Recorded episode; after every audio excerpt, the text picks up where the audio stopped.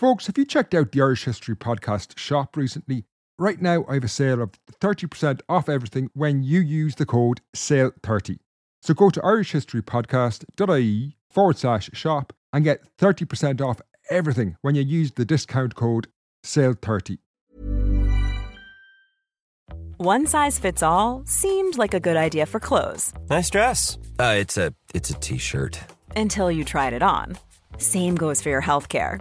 That's why United Healthcare offers a variety of flexible, budget friendly coverage for medical, vision, dental, and more. So, whether you're between jobs, coming off a parent's plan, or even missed open enrollment, you can find the plan that fits you best. Find out more about United Healthcare coverage at uhone.com. That's uhone.com. Burrow's furniture is built for the way you live. From ensuring easy assembly and disassembly to honoring highly requested new colors for their award-winning seating, they always have their customers in mind. Their modular seating is made out of durable materials to last and grow with you. And with Burrow, you always get fast, free shipping. Get up to 60% off during Burrow's Memorial Day sale at burrow.com slash ACAST. That's burrow.com slash ACAST. burrow.com slash ACAST.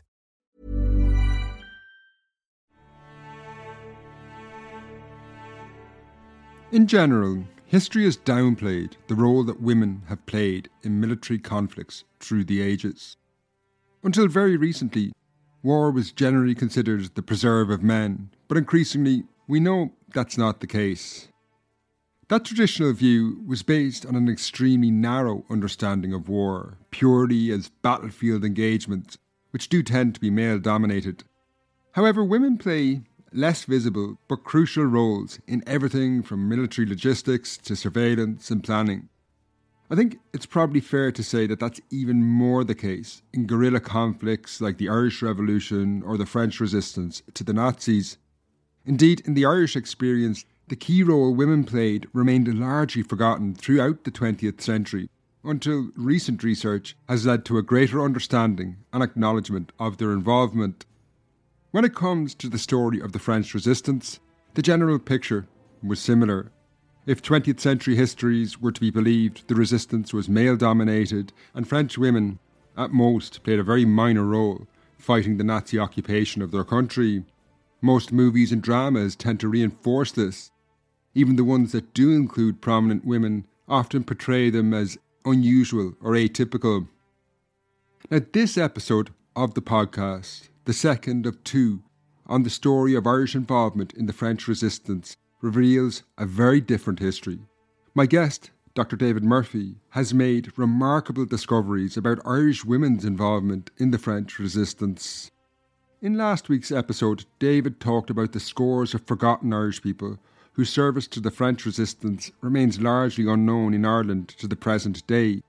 But in this episode, we continue the story focusing in on Irish women because David's research revealed that Irish men and women served in equal numbers, which surprised many at the time.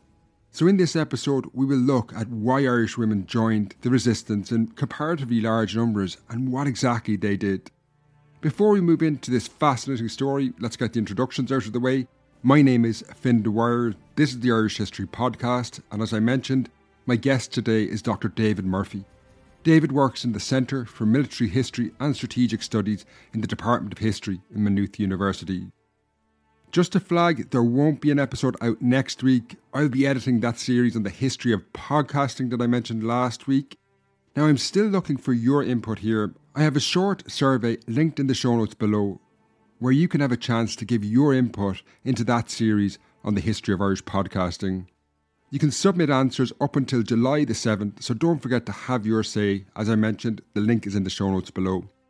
If you do want more history content next week and you don't want to wait for that series on the history of podcasting to come out, the two final instalments of my exclusive series on the Irish Civil War is out now. Now, that series is based around several interviews with Dr. Brian Hanley from the History Department of Trinity College Dublin. Brian is a leading expert on Irish republicanism and the broader revolutionary era, and the full series available for supporters is around two and a half hours long. In our conversation, Brian picked apart the complexities of the conflict, and I think it's fair to say he'll challenge a lot of stereotypes that we all have about the Civil War. Now, as I mentioned, that series is exclusively available for show supporters. You can get it today at patreon.com forward slash Irish podcast. Finally, one more important announcement. If you, like me, listen to your podcasts on the Stitcher app, you may not be aware, but it's being shut down on August the 29th, and after that, you'll not be able to listen to the podcast there. So make sure you subscribe to the Irish History Podcast in whatever new podcast app you move to. Sound on today's episode is by Kate Dunley.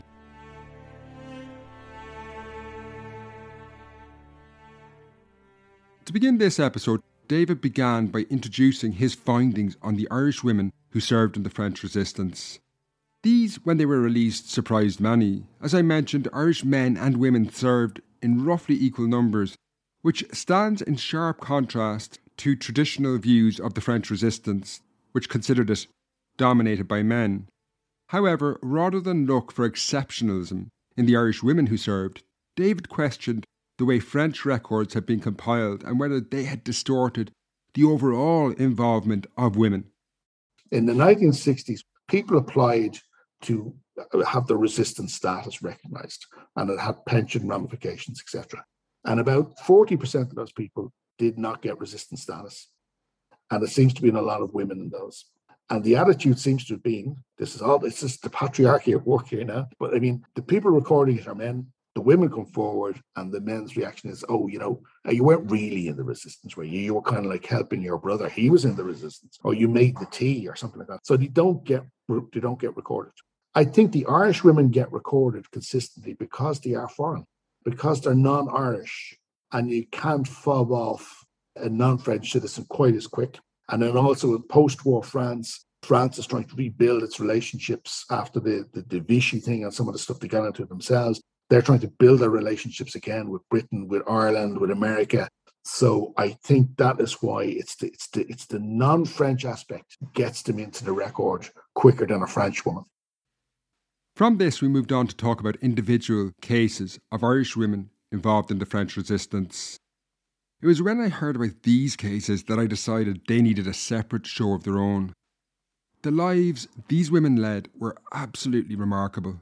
Yeah, I mean, Katherine McCarthy, I mentioned her already. She was she was from she's from Drimoleague, from Cork. She was an Irish Franciscan nun, uh, and she was a nursing sister. So she's based in around a hospital in of northern France, in, around Bethune. That's where she's stationed. And in the aftermath of of 1940 and Dunkirk, she finds she ends up with a lot of British and uh, a lot of a lot of French soldiers in the wards. So she starts getting them out. When they get healthy, she gets them out. She gets involved with a, a movement known as Musée de l'Homme, Musée de l'Homme is the big, it's still there, big anthropological museum in the centre of Paris. It's in the Trocadero. I'm sure some people who, who are listening have been to it. It's, a, it's actually a very nice cocktail bar on the on the balcony. So you may have been in the bar. It's that big Trocadero building that looks down towards the Eiffel Tower. So that's where it's based. They're basically hiding in plain sight. They run it from there. Her job is to get people from northern France to Paris. Then they're picked up in, in kind of like Paris, and they will move then down towards the Spanish frontier. Okay, and then you hop them across the Pyrenees into Spain, neutral Spain, and you can get them back that way. So that's her job. That's what she's doing. Katherine was eventually captured, and neither her status as a nun nor her nationality protected her. Quite a risky kind of a risky kind of line of work to be in. And then, perhaps not surprisingly, 1941, she essentially is betrayed. She gets arrested. She's initially sentenced to death. He also will later on sentence her to be one of the, the, the disparus, to just not only be executed, but to just disappear. Okay, and this is this was a method of you know, kind of like the, the SS got into later on the war. But she's bounced from camp to camp. And um, amazingly, when Ravensbrück, Ravensbrück is the women's concentration camp. When Ravensbrück is liberated, she's still alive. And apparently, like, you know, she, she was kind of like totally emaciated, whatever else. But she is basically taken out, rehabilitated, and goes, as so many of these people do, just goes back to her normal life, lives up until the 1960s. Given she remains unknown in wider society, I asked David, was her wartime service acknowledged overseas? Uh, no, she well, she gets she gets a she gets a French medal. I think she gets uh, acknowledged by the American government. She has family still existing in Cork. Who I one of the family was talking about, kind of like trying to write a book about her. The fact she returned to normal life is something that always amazes me about people like this. How does a person do that? You'd have to think the rest of their lives must have been lived in the shadow of their experiences of the war. Now, we went on to talk about the most remarkable of all the Irish women who served. As you're about to hear, it would be difficult for a fiction writer to come up with a character like Patricia O'Sullivan without it seeming completely unbelievable. Yeah, Paddy, she's interesting. She's the daughter of a, kind of like a Dublin. Sometimes he refers to himself as an engineer. Sometimes he's referred to as a plumber. Her Belgian mother, Irish father. She is in London when the war breaks out. She gets involved with. She goes to the Women's RAF, the WAAF. She gets involved in that, and that's all rather a bit tame for her. So she eventually will kind of volunteer for service for what is known as the SOE, okay, Special Operations Executive, which is, I'm sure people are aware of it. There's been so many movies made about him, like Cate Blanchett film Charlotte Gray. That's, you know, I don't know if any SOE agent look quite as glamorous, but you're basically, initially when you're asked, when you were asked to join this, you're not told why. Okay, it's that it's that secret. O'Sullivan has been trained as a wireless operator She's then trained in weapons training, demolitions, that kind of stuff. And she's parachuting into France in 1944. She actually volunteers to go in the run up to the Normandy landings. Her job is to go, obviously, to do the wireless operation stuff and send back messages, but she also has to engage in training other people to do wireless operations as well. It's it's quite interesting in that when you look at our files that exists, and she gets some really bad discipline reports you know that she's kind of like she's got attitude. At one stage she just she just basically leaves camp buggers off goes up to london to go to a party. Uh, another stage she talks to a journalist and she's not named. The, the authority is saying she could be identified through our you get the sense that she's very bored that she wants to go she wants to go to france wants to go. And she volunteers in march 44 before her training is completed and they are so desperate to get people to go. She does. She goes and she parachutes into France and does an astoundingly good job. She runs through that operation all the way up until the, the late summer of 44. There's a great photograph of her leaning against a car somewhere in kind of southern France when it's been liberated, herself and two other guys. And they're just, you know, the, it's just it's just a very cool photograph. Lives up to the 1990s. When she dies, her family are going through. Her family never knew anything about this. She kept the omertà. She told them nothing. And when they were going through our stuff, they realized, my God, Mammy was in the SOE and and then it started working backwards from there. But an amazing woman. I mean, at some stage she's going around. She does she does so many things that she's not supposed to do. Like she travels around with a bike with her radio set on it, and that's a big no-no. And at some stage, she stopped at a, a Nazi checkpoint, at a German checkpoint. Basically, what she does is she chats the guy up, gets gets a gets a date room. She's going to meet him later on that day in the cafe or whatever, and that's what gets her through and he doesn't look in the bag. Like she's got she's got the bag perched on the bike with a radio set, and maybe if it had been discovered, that is brutal interrogation and then execution. That's what's going to happen. But she chats him up. He's quite happy with that, and she just continues on her merry way. But these this is the style of people. They just did this kind of amazing stuff, and it makes it terribly difficult for somebody like me trying to trace them down. But then they don't talk about it, and there's there's, there's minimum archival trace as well. So it's it's a tough one. Ready to pop the question? The jewelers at BlueNile.com have got sparkle down to a science with beautiful lab grown diamonds worthy of your most brilliant moments. Their lab grown diamonds are independently graded and guaranteed identical to natural diamonds, and they're ready to ship to your door. Go to Bluenile.com and use promo code LISTEN to get $50 off your purchase of $500 or more. That's code LISTEN at Bluenile.com for $50 off. Bluenile.com code LISTEN. I'm Sandra, and I'm just the professional your small business was looking for. But you didn't hire me because you didn't use LinkedIn jobs. LinkedIn has professionals you can't find anywhere else, including those who aren't actively looking for a new job but might be open to the perfect role, like me. In a given month, over 70% of LinkedIn users don't visit other leading job sites. So if you're not looking on LinkedIn, you'll miss out on great candidates like Sandra. Start hiring professionals like a professional. Post your free job on linkedin.com/people today. In this episode and the last one, we touched on the risks of being involved in the French resistance, but I wanted to explore this in greater detail. Given the ferocity of the Nazi occupation of France, this underscores the bravery of those involved. David now explains what happened to them if they were caught if you're caught for this, it, it's all bad, and there's various routes that it's going to go down. You know, the quickest route is actually your cost. They're gonna they're gonna interrogate you because they're gonna want to get as much information as you possibly can about your group out of you before those people disappear. So you will be subjected to very brutal, very quick interrogation. Then it may be sentenced to immediate execution. Okay, and that's it, it's over. I don't know if there's a fate worse than death, but then if you're if you're not executed straight away, then it's concentration camps. Okay, and you're sent to concentration camp. And will you die of the conditions or will you be executed there or what's going to happen? I mean, we just one guy, Robert Armstrong from Edgeworthstown, Edgeworthstown in County Longford, Mostrim in County Longford. He is involved quite, he gets away for quite a long time. He's involved between 1940 and 1943. And he's, but he's eventually kind of like snaffled up and he set the Valentine and he is supposedly executed in December of 1944. Okay, so that's that's kind of like I, from what I can gather, that was a firing squad.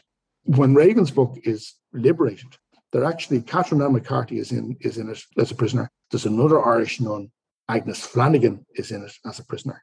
Uh, there's a woman called Catherine Crean who actually dies within a couple of weeks of the, of the concentration camp being liberated.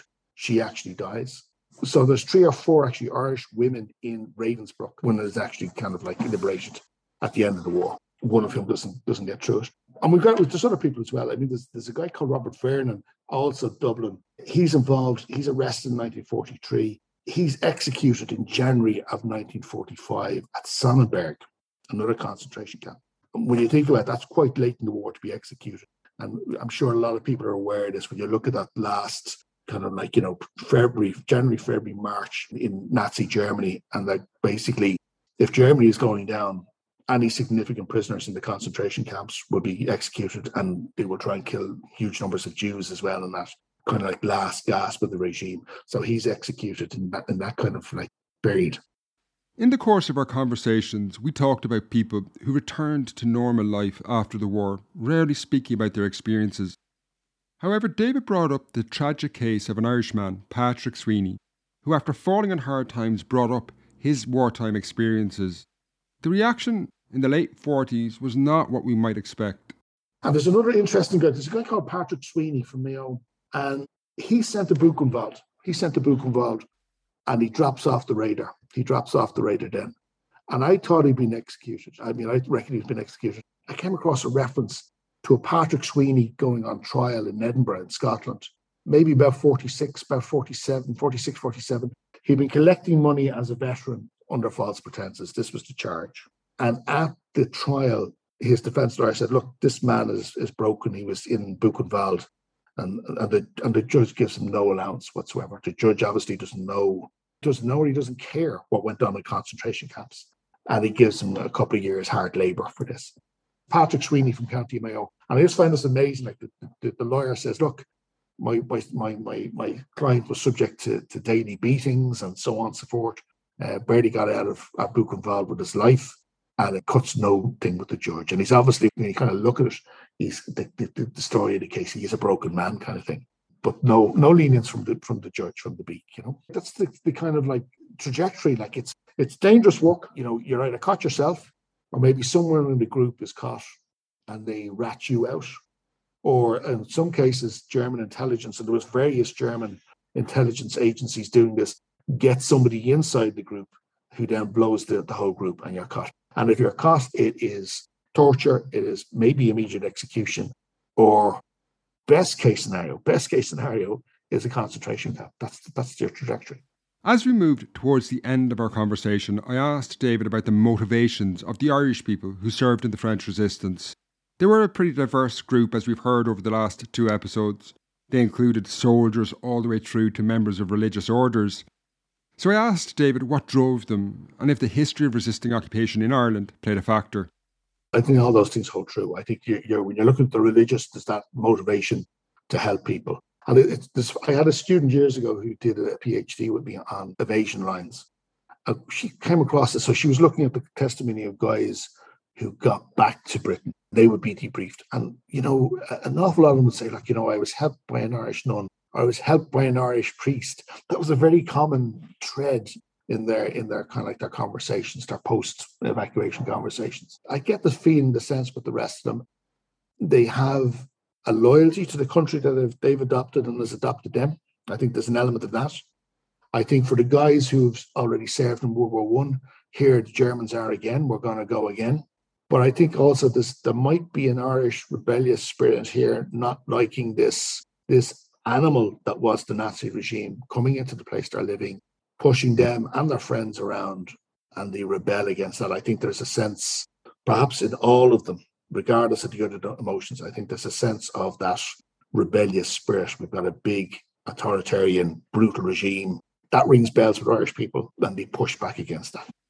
Now, I think you can guess from the last two episodes that I've really found these conversations with David fascinating, and I couldn't finish without asking him how he uncovered these stories. The backstory in this I was in Paris between 2006 2008, working in the military archives on a totally different project to mine, totally different project. And I went up to there's this particular office that deals with resistance. They were working on their database, updating their database.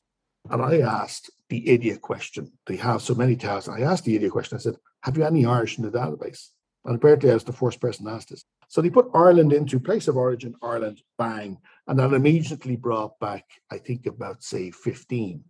Okay. And then I went into the actual cards and I found that some people had been, like, say, born in Cork, but then that was recorded as Great Britain. There was one particular guy who'd been like was very obviously Irish. Somebody had mis- misread the file and it had been not Ireland, it had been put down as Holland. Okay. So I was picking away this, and then all of a sudden I have 20, 25 plus. And actually, since publishing that wee article, more people have come forward to me. And there's a, a guy called John Morgan who's very keen into kind of like Irish involvement in the resistance and escape lines. He's given me more. So we have about 50 now. It's obviously tricky to find stories of Irish people who served. As David outlined there, uncovering these stories is very difficult. If you have a relative who was involved in the French resistance, David would love to hear from you. Anybody, any information like that, I'd be so glad to hear it. I'm, I'm building the list up as I go. I'm based in the history department in Maynooth University. So I'm based in Maynooth in County Kildare. Anybody want to drop me an email? It's david.murphy at mu.ie. But by all means, drop me an email and I'd love to hear if you have if you have somebody to add to the list or if you have some information to people on the list, I'd love to hear it. I have that email in the show notes below. Finally, to end the interview, I asked David where you can read more about his research. I published an article on this in a, in a book called Franco-Irish Military Connections. It was brought out with Four Courts Press. God, that must be nearly 20 years ago now. I don't know if that book's still in print, but you'll get it through your local library. You don't even have to buy the book. Franco-Irish Military Connections. Okay, it's a Four Courts Press book. I did a couple of articles as well, but they're in French. Okay, so there's a couple of shorter articles, and there was some newspaper coverage at the time. They did the memorial, but there's very little literature on this. What I would say to people as well, if they have names, if they get names off the list of the family names, do a bit of Google research. It's amazing the stuff that actually comes up. I'd like to thank David for his time over the last two episodes. As I mentioned, there won't be a show out next week. I'll be editing that series on the history of podcasting. But that exclusive series on the Civil War is available on Patreon now. You can get it at patreon.com forward slash Irish podcast. Until next time, Slán.